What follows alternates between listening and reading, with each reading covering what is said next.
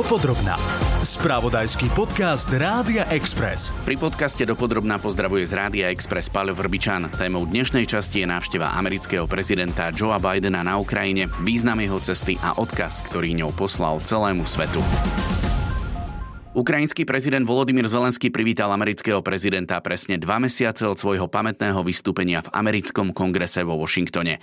Príchod Bidena do Kieva v čase vojny s Ruskom označil Zelenský za najdôležitejšiu udalosť v dejinách americko-ukrajinských vzťahov.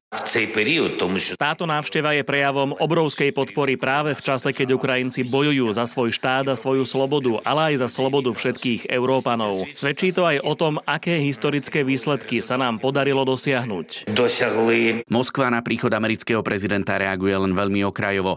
V čase prekvapivej návštevy amerického prezidenta vystúpil ruský prezident Vladimír Putin s plánovaným prejavom, v ktorom okrem tradičnej propagandy o tom, že vojnu na Ukrajine rozpútal Západ, informoval, že Rusko prerušuje svoju účasť na dohode o znížení počtu strategických zbraní, ktorú Spojené štáty a Rusko podpísali ešte v roku 2010.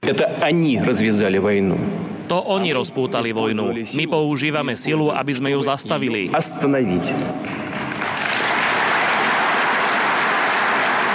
My chránime ľudské životy, svoju domovinu. Cieľom Západu je neobmedzená moc. Joe Biden poslal z Kieva silný odkaz, že stojí za brániacou sa Ukrajinou a bude jej pomáhať, dokedy to bude potrebné. Zároveň vyhlásil, že verí v ukrajinské víťazstvo. Rusko chcelo vymazať Ukrajinu z mapy a to sa im nepodarilo. Stratili dokonca územia, ktoré mali predtým pod kontrolou. Rusi sa snažia utiecť nielen z armády, ale aj z krajiny, pretože tam viac nevidia svoju budúcnosť. Ruská ekonomika trpí a zostala izolovaná od sveta. Pri príležitosti návštevy Kieva Biden ohlásil ďalšiu vojenskú pomoc vo výške pol miliardy dolárov. Súčasťou tejto pomoci budú aj ďalšie raketové systémy HIMARS, takisto viac vojenského vybavenia, vrátane delostreleckej munície a radarov, ktoré majú za cieľ ochrániť ukrajinský ľud pred leteckým bombardovaním. Ukrajina už zaplatila počas tejto vojny obrovskú cenu. Kiev sa pri obrane voči ruskej agresii spolieha na pomoc a dodávky zbraní a munície zo západu. Lídrom zásobovaní sú Spojené štáty, pričom prezident Biden ohlásil ďalší balík vojenskej pomoci vo výške pol miliardy. Ukrajina však potrebuje dodávky urýchliť, prosí spojencov aj o stíhačky či viac tankov. Zintenzívni sa podpora Kieva zo strany NATO po návšteve amerického prezidenta a aký je politický rozmer tejto návštevy. O tom všetkom som sa rozprával s českým analytikom Asociáce pro medzinárodní otázky Pavlom Havlíčkom. Od začiatku ruskej okupácie uplynul rok, no a v tomto čase priamo do Kieva, do hlavného mesta napadnutej krajiny, brániacej sa krajiny, príde americký prezident, líder najsilnejšej krajiny NATO. Ako takúto udalosť vnímate a čo to podľa vás znamená? Já si skutečně myslím, že to je historická návštěva, která nám dobře ukazuje, jakým způsobem jsou Spojené státy rozhodnuté dále podporovat Ukrajinu. Myslím, že to bylo velmi silné symbolické gesto, které vyslal americký prezident Joe Biden ve prospěch ukrajinského prezidenta Volodymyra Zelenského a také ukrajinského lidu eh, právě eh, za, řekněme, jako ocenění jejich nezlomného vzdoru a také jako ukázku toho, že Spojené státy budou skutečně s Ukrajinou až do konce. Přivezl sebou přitom i další balíček podpory eh, v této věci, i konkrétní přísliby další spolupráce mezi Spojenými státy a Ukrajinou. To si myslím, že byly ty hlavní důvody, proč tato cesta byla skutečně historická. Tento dôležitý moment e, prišiel dosť prekvapujúco. E, bola plánovaná návšteva Joea Bidena v Poľsku, aj stretnutie s ďalšími lídrami krajín východného krídla NATO, ale nakoniec prekvapujúco vlakom prišiel až do Kieva. Do akej miery to prekvapenie je v tejto veci dôležité podľa vás? Já bych řekl, že to překvapení bylo spíše pro veřejnost. Myslím si, že to určitě nebylo překvapení pro ukrajinskou stranu ani pro to nejbližší okolí obou dvou těch prezidentských týmů. Můžeme spekulovat, do jaké míry to bylo překvapení například pro Rusko a pro jeho tajné služby, to je určitě zajímavá, zajímavá otázka. Nicméně ono se hodně dlouhou dobu mluvilo o tom, že Joe Biden skutečně přijede do Polska, že se bude pohybovat v tom, v tom regionu, takže ta otázka jeho návštěvy na Ukrajině se nabízela. Zároveň bylo jasné, že chtěl vlastně využít tahle příležitosti, aby vyslal určité, určité signály a to jak vůči Ruské federaci, tak vůči západnímu společenství. Myslím si, že eh, i z toho důvodu on skutečně odmítnul tu svou návštěvu vlastně na Míchovské bezpečnostní konferenci, kde vlastně Spojené státy zastupovala viceprezidentka Kamala Harrisová. To všechno dávalo tušit, že skutečně Joe Biden přijede do Evropy s nějakým poselstvím, že přijede symbolicky do té východní, střední a východní části Evropy, aby skutečně ocenil ten nezměrný, řekněme, tu, tu odolnost, kterou tato část světa vykázala vůči té ruské agresi. To byla ta message, jak na Ukrajině, tak potom v susední Polsku. Áno, vy ste už spomínali aj ten eh, najnovší ohlásený eh, polmiliardový balík pomoci eh, vojenskej Kievu. No Ukrajina žiada Západ aj o dodávky stíhačiek a urýchlenie dodávok tankov. Zmení sa podľa vás charakter a intenzita pomoci po návšteve Joea Bidena? Já si myslím, že v části se, to, se tato agenda posune na druhou stranu, bych řekl, že nedojde k žádným velkým revolucím. Hodně se spekulovalo o, o té otázce například dodání Eh, dodání třeba těch eh, z raket s dalekým eh, dostřelem, ehm, které vlastně ale nebyly součástí toho balíčku, takže já bych řekl, že skutečně tady stále vidíme z americké strany určité, určitou zdráhavost a také nutnost vlastně třeba z českého, slovenského a evropského pohledu obecně dále spolupracovat se Spojenými státy a vlastně v tom dialogu posouvat ty limity toho možného právě v této otázce, přestože ta americká podpora je velmi robustní a velmi ambiciozní, byla opakovaně zdůraznována ta její významnost pro Ukrajinu a, a jenom díky skutečně těm americkým dodávkám Ukrajina vydržela a, a nějakým způsobem v té zbrojní oblasti, vojenské oblasti tak Eh, zásadní výzvu, jako byla eh, skutečně napadení vlastně papírově druhou nejsilnější armádou eh, ze strany Ruské federace. Na druhou stranu my vidíme, že stále ještě některé ty limity existují, a to jak v té oblasti, řekněme, praktické spolupráce, vojenské a bezpečnostní spolupráce, tak potom v té oblasti politické, kde se stále ještě nějakým způsobem diskutuje o tom, jak má vypadat ta konečná podoba ukrajinského vítězství, vlastně, která stále není úplně stejně eh, definována v Kijevě, ve Washingtonu DC, ale také Berlíne nebo napríklad v Bratislave. Rusko reaguje na návštevu len okrajovo, no Putin v tom eh, najnovšom prejave oznámil, že Rusko prerušuje svoju účasť na dohode o znížení počtu strategických zbraní, ktorú Moskva a Washington podpísali ešte v roku 2010. Čo toto znamená? Já si nemyslím, že to znamená příliš mnoho. Je to krok, který v reálu eh, skutečně čistě fakticky Rusko už nějakou dobu vlastně praxi porušovalo, nerespektovalo, takže bych řekl, že eh, to nezmění eh, v té praxi příliš mnoho, je to určité symbolické gesto, kterým se Rusko snaží ilustrovat vlastně a vystupovat, řekněme, v téhleté věci eh, proaktivní a dávat najevo, že ten ruský arzenál prostě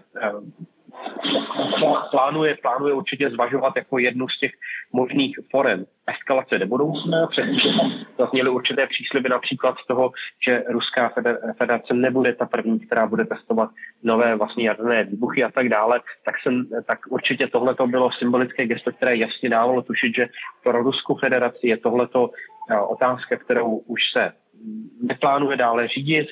Ty limity vlastně zavedené tou bilaterální smlouvou se Spojenými státy, které Rusko ale již tak překračovalo, tak nějakým způsobem eh, prostě i, i formálně vypovědělo, ale myslím, že vlastně tady bylo zajímavé sledovat, že se nechalo otevřená zadní vrátka, proto se k těm debatám v určitou chvíli vrátit. A dá se očekávat, že tohle to bude do budoucna zaznívat jako určitý vyjednávací bod právě ve vztazích se Spojenými státy jako s tou druhou jadernou veľmocí na svete. Joe Biden uh, sa z Kieva presunul do Poľska, uh, má na pláne okrem uh, stretnutia s polskými lídrami aj rokovanie s lídrami krajín východného krídla v rámci Bukurešskej deviatky, ktorej súčasťou sme aj my, Slovensko aj Česká republika. Čo si môžeme od tohto stretnutia, od týchto rokovaní sľubovať uh, priamo aj konkrétne z pohľadu našich krajín alebo krajín menších dalších eh, členů NATO? Já si myslím, že je to zase určitá forma prostě vyjádření té americké solidarity a nějakým způsobem i podpory vlastně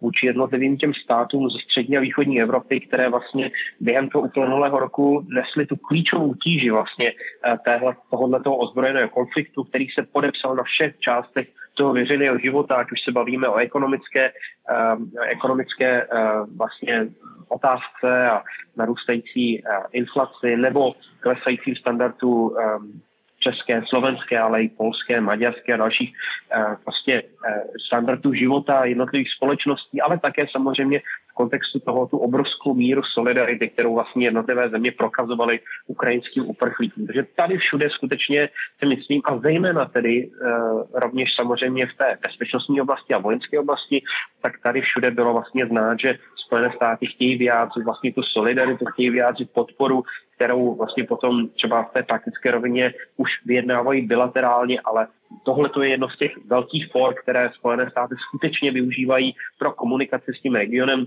střední a východní Evropy jako celkem a dávají tam právě tušit, že skutečně ta vojenská bezpečnostní oblast je jedna z těch prioritních pro Spojené státy a že ta podpora a spolupráce nepřestanou, ale budou dále pokračovat. Dopodrobná. Návšteva amerického prezidenta v Kieve bola podľa analytikov veľkou výzvou aj z pohľadu bezpečnosti a plánovania. Všetko šlo mesiace v utajenom režime. Ako je v dnešnej dobe náročné naplánovať takúto návštevu, o ktorej sa svet dozvie až vo chvíli, keď sa americký prezident prechádza s ukrajinským v uliciach Kieva a aký signál táto návšteva vysiela, som sa rozprával s analytikom a riaditeľom Adept Institute Matejom Kandríkom. Do Polska priletel americký prezident Joe Biden a neskôr sa presunul až do Kieva. Ako náročné je v dnešnej dobe takto utajiť presun amerického prezidenta z Washingtonu až do Kieva, keďže verejnosť sa o jeho návšteve ukrajinskej metropoly dozvedela až v momente, keď e, sa prechádzal po uliciach mesta s ukrajinským prezidentom Volodymyrom Zelenským. Je to určite veľká výzva, je to jednak výzva, výzva organizačná, takúto návštevu pripraviť, pripraviť ju tak, aby bola eh, bezpečnostne, organizačne zaistená. Nehovorím o tom, že ehm, už vyšší bezpečnostný štandard ako pri návšteve amerického prezidenta si asi len eh, ťažko možno predstaviť.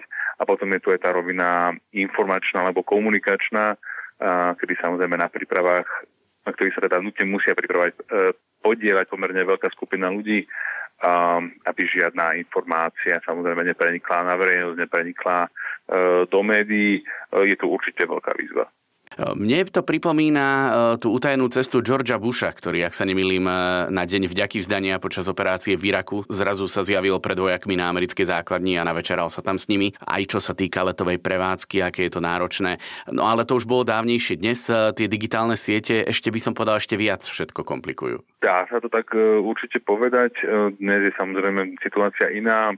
Podobnou historickou analógiou by mohla byť aj návšteva Eh, Johna Fitzgeralda Kennedyho v, v rozdelenom Berlíne a s jeho slavným výrokom som, som, som Berlíčan, ktorá bola tiež podobným prekvapením.